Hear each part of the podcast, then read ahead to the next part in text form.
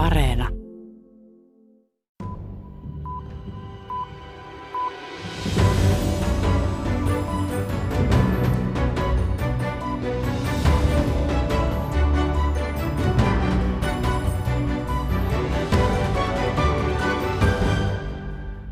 Ukrainassa, Euroopassa on meneillään sota, joka on saanut länsimaat eristämään Venäjän.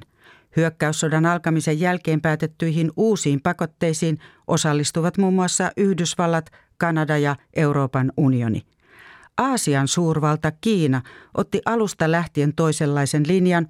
Se ei lähtenyt mukaan pakotteisiin, vaan tuki Venäjää ja tekee niin yhä nyt kun sota on jatkunut jo viisi kuukautta.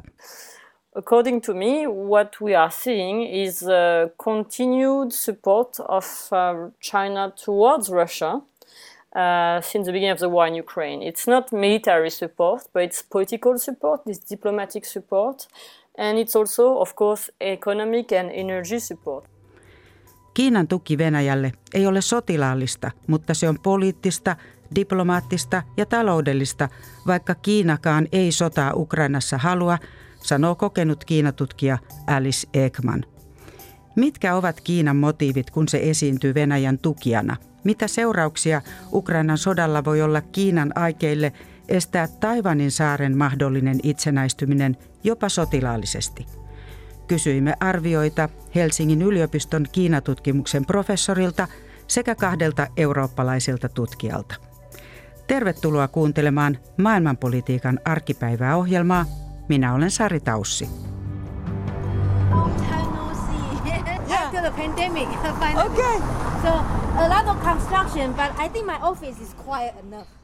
Syksyn opinnot eivät ole vielä alkaneet Helsingin yliopistossa, mutta remontissa olevassa rakennuksessa työpaikallaan on jo yliopiston Kiinatutkimuksen professori Julie Chen.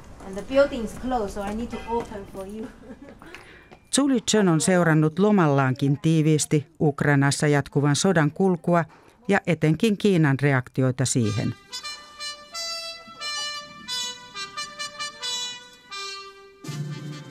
Lähtökohtana monille Kiinan ja Venäjän suhteen arvioille on Kiinan presidentin Xi Jinpingin ja Venäjän presidentin Vladimir Putinin tapaaminen Pekingissä helmikuun neljäntenä päivänä – Pekingin talviolympialaisten avajaispäivänä miehet julkistivat julkilausuman, jossa Kiina ja Venäjä lupasivat tukea toisiaan turvallisuuspoliittisesti. Kiina lupasi tukea Venäjän turvallisuuspoliittisia vaatimuksia Euroopassa. Kolme viikkoa myöhemmin alkoi Venäjän hyökkäys Ukrainaan. Helmikuun lupauksista ei ole peräännytty, vaikka kauhistuttava myös siviiliuhreja vaativa sota Ukrainassa pitkittyy. You know, China doesn't call this as an invasion on Ukraine, but China just see this. China, you, Russia has its own security concern, and China, uh, Russia has its own legitimate reason to to uh, take these military actions. Kiina ei puhu hyökkäyksestä tai sodasta, vaan näkee, että Venäjällä oli perustellut syynsä aloittaa sotilaallinen operaatio.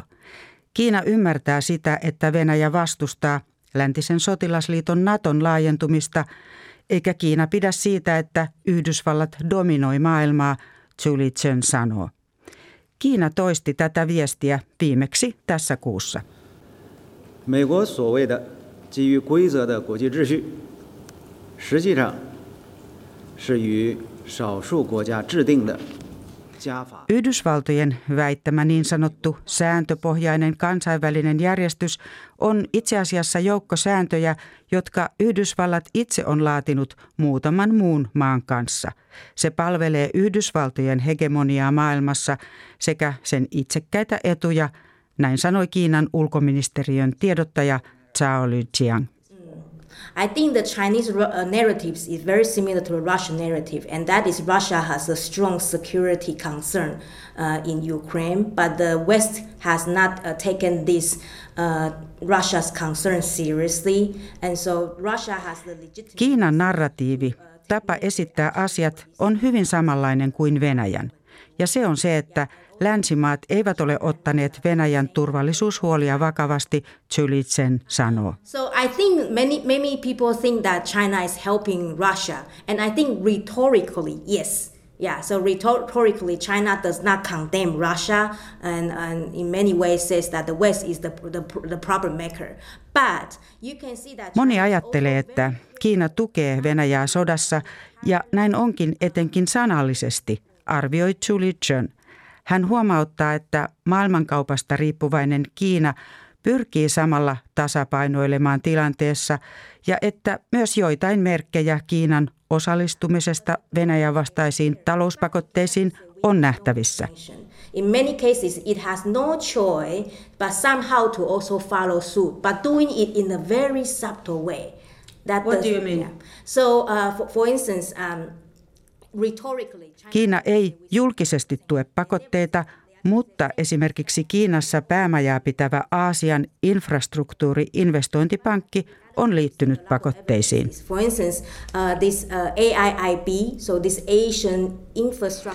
Aasian infrastruktuuri-investointipankki on jäädyttänyt projektinsa Venäjällä ja Valko-Venäjällä. Kiina seuraa tässä Maailmanpankin esimerkkiä. Professori Zylitsenin mukaan Kiina on myös kieltäytynyt myymästä lentokoneiden osia Venäjälle, joka ei pakotteiden takia saa niitä enää ostettua länsimaista. Mittavassa määrin Kiina ei kuitenkaan ole pakotteisiin osallistunut. Kiinan ja Venäjän suhteeseen on perehtynyt myös kokenut Kiinatutkija Alice Ekman. Hän on työskennellyt muun muassa kuuluisassa Sciences Po-yliopistossa Pariisissa ja ollut vieraileva tutkija Tsinghua-yliopistossa Pekingissä. Nyt hän on vanhempi tutkija Euroopan unionin turvallisuustutkimusinstituutissa. Hello. Now can you hear me better? I can hear you very well. Perfect. Great. And you are in Paris right now. Ekman vastaa kysymyksiini Pariisista. Ekman painottaa, että Venäjän hyökkäyssodan yhteydessä Kiinan roolista puhuminen on erittäin olennaista.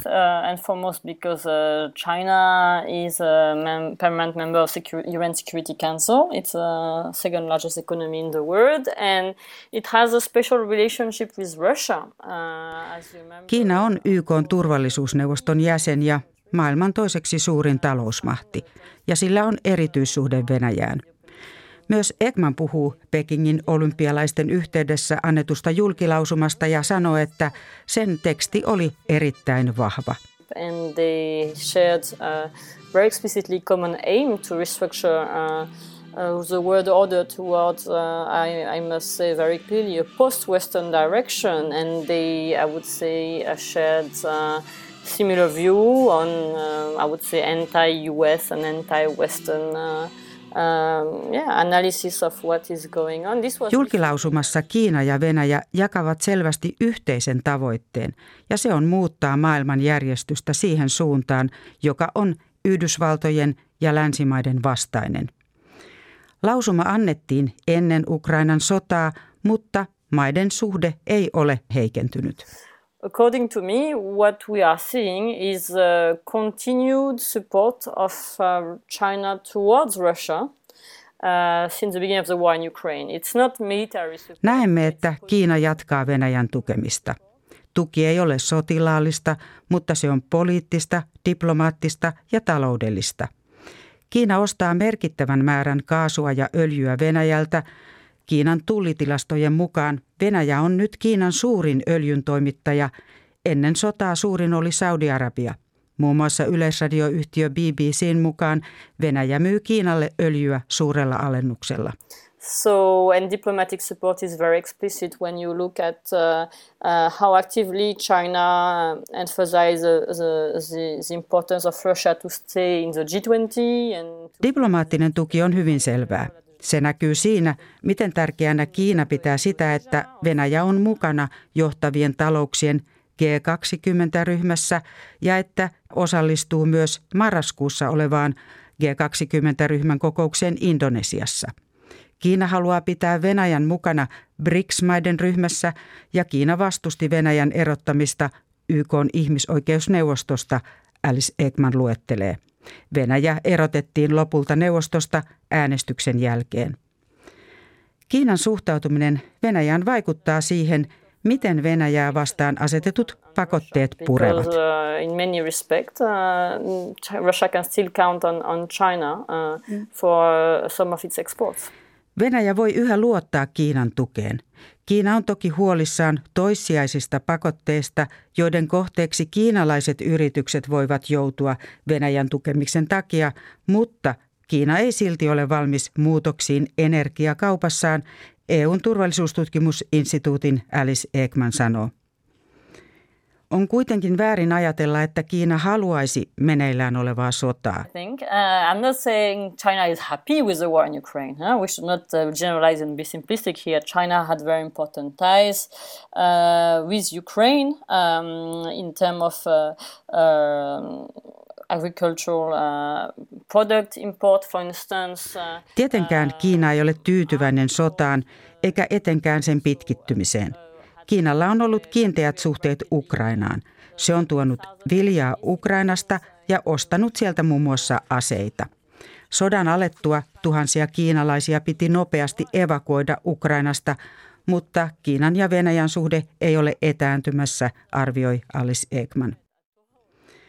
Virallinen Kiina on pitkälti toistanut Venäjän propagandaa sodan kulusta ja sen syistä. At the same time, the Chinese propaganda is, I would say, uh, reshaping the narrative to say that uh, this is all uh, due to the West, basically. That, uh, Kiinan propagandassa annetaan kuva, että sota on länsimaiden syytä. Sanotaan, että länsimaiden pakotteiden takia hinnat nousevat ja että pakotteiden takia montaa maata uhkaa pula ruuasta – in the long term, I think the I would say the the view that it's not just a competition uh, for influence uh, uh, and tech uh, competitiveness uh, and tech leadership in the future, but it's also a competition between political systems, between authoritarian regime and democracies. Uskon, että pitkällä tähtäimellä ei ole kyse vain vaikutusvallasta ja teknologisesta johtajuudesta.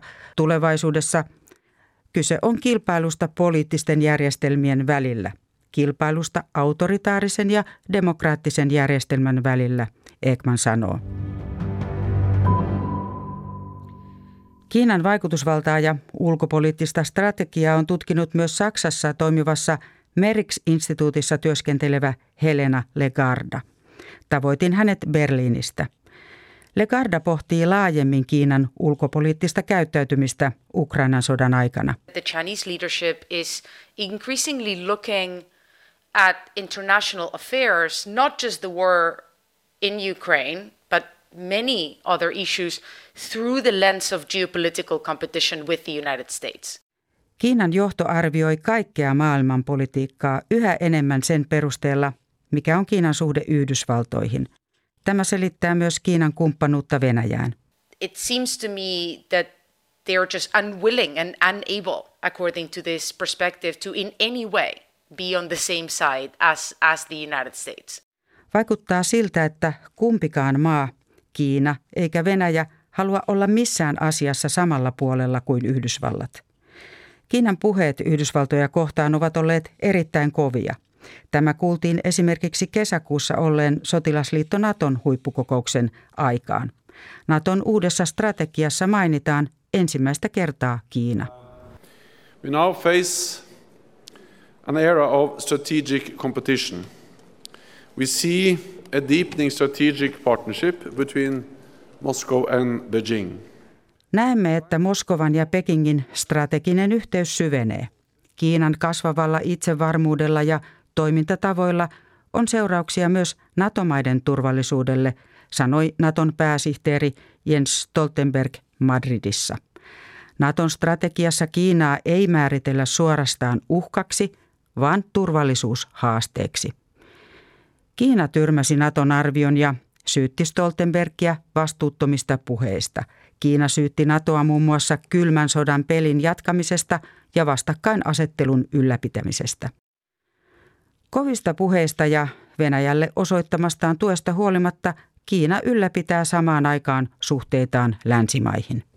But on the other hand, for China right now, uh, the West in the very broad sense of the word, so Europe, the United States, uh, and many other liberal democracies in the Indo Pacific and around the world are much more important partners economically and technologically speaking. Länsimaat, kuten Eurooppa, Yhdysvallat ja monet muut niin sanotut liberaalit demokratiat, ovat Kiinalle tälläkin hetkellä taloudellisesti ja teknologisesti paljon tärkeämpiä kumppaneita kuin Venäjä. Kiina ei halua romuttaa suhteitaan näihin maihin enempää kuin mitä on jo tapahtunut, Legarda sanoo. Suhteet esimerkiksi itäisen Euroopan maihin ja Baltian maihin ovat kärsineet Ukrainan sodan takia. China doesn't want to sort of look, lose, lose access to those markets. It doesn't want to be hit by secondary sanctions. Kiina ei halua menettää pääsyä läntisille markkinoille ja siksi se ei lopulta tee kovinkaan paljon Venäjän talouden ylläpitämiseksi, Legarda arvioi. Kiinan johdolle kaikkein tärkeintä on varmistaa oma ja Kiinan poliittisen järjestelmän selviytyminen. Tutkija Helena Legardan mukaan Kiina yrittää myös jollain lailla hyötyä Ukrainan sodan aiheuttamasta hämmennyksestä maailmassa. They're at least trying. Um, what we have seen coming out of China Kiina on tiivistänyt entisestään yhteyksiään niin sanotun globaalin etelän maihin. Um. Tavoitteena on saada aikaan jonkinlainen löyhä maiden verkosto, joka voisi auttaa Kiinaa vastustamaan länsimaita. That sort of would allow China to again push back against the West. Kiinan johto on käynnistänyt kaksi uutta hanketta, jotka kulkevat nimillä globaalin kehityksen hanke sekä globaalin turvallisuuden hanke. Ne perustuvat Legardan mukaan Kiinan näkemyksiin ja tapaan hoitaa asioita. Kiina käyttää Legardan mukaan tilannetta hyväkseen puhumalla nyt muun muassa energia- ja ruokapulasta, jonka sota Ukrainassa on synnyttänyt. Look at what is going on. The West caused this. They're not particularly helping at the moment, but we have all of these initiatives that are meant to create a global order that is fairer and more multilateral and that includes everybody a lot more. Katsokaa, mikä tilanteen länsi on saanut aikaan. Meillä sen sijaan on aloitteita, jotka perustuvat reiluun maailmanjärjestykseen. Legarda kuvailee Kiinan johdon ajatuksia. Kyse on pitkälti retoriikasta, puheesta, mutta moni maa on myös ilmaissut kiinnostusta Kiinan aloitteisiin. Useat kymmenet maat ovat liittyneet Kiinan YK alla perustamaan globaalin kehityksen hankkeen ystävyysryhmään. Näitä maita on etenkin Aasiassa, lähi ja Afrikassa. And China is not isolated all that much either when you look at their response to Russia's invasion of Ukraine.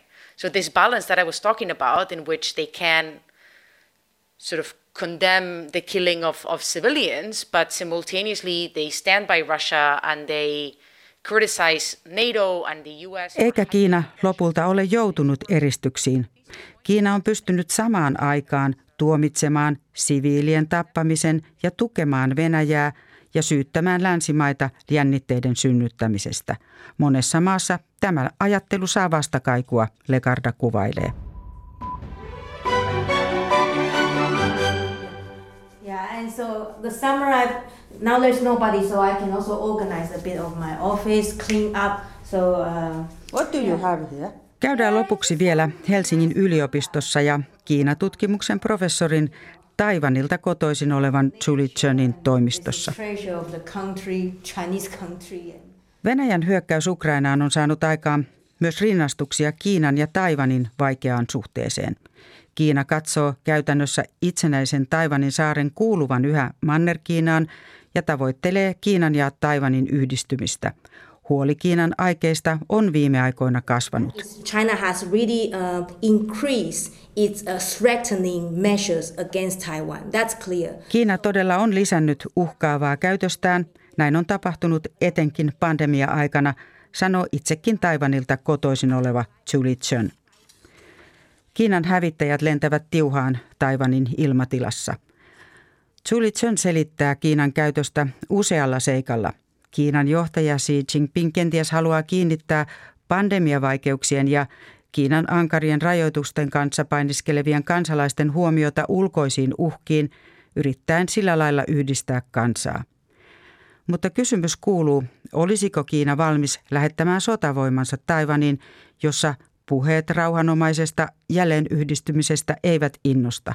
Päinvastoin Taivanilla itsenäisyyden kannatus kasvaa. And uh, what is also very clear is I think Xi Jinping is already quite, he really see himself as a leader who have to solve the problem of Taiwan.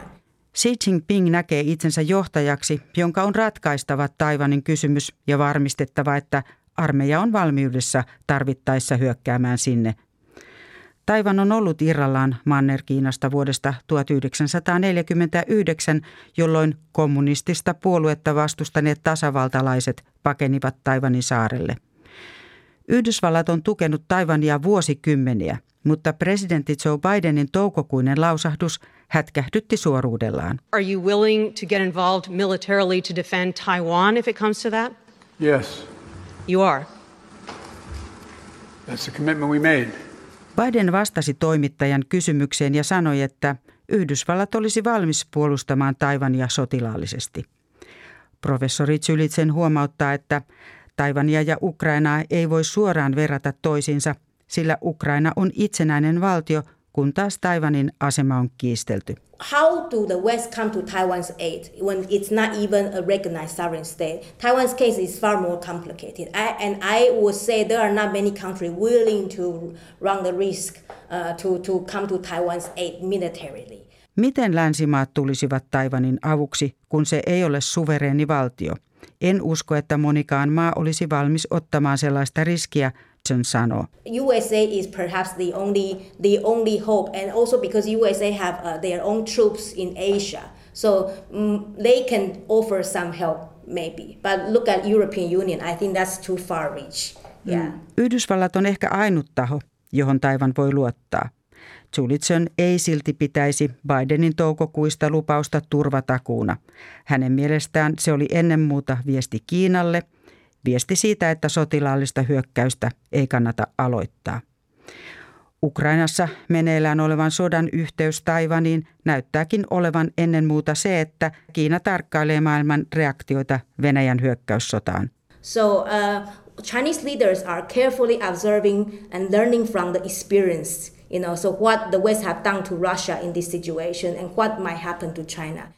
Kiina seuraa tarkasti, miten länsi toimii ja pohtii, miten Kiina itse selviäisi, jos länsi osoittaisikin yhtenäisyyttä Taivanin puolustamiseksi. Tässä oli tämänkertainen maailmanpolitiikan arkipäivää ohjelma. Ensi viikolla ohjelmassa Heikki Heiskanen tarkastelee sitä, miten yli viisi kuukautta jatkunut sota Ukrainassa on vaikuttanut Venäjän yhteiskuntaan. Kiitos ohjelman kuuntelemisesta.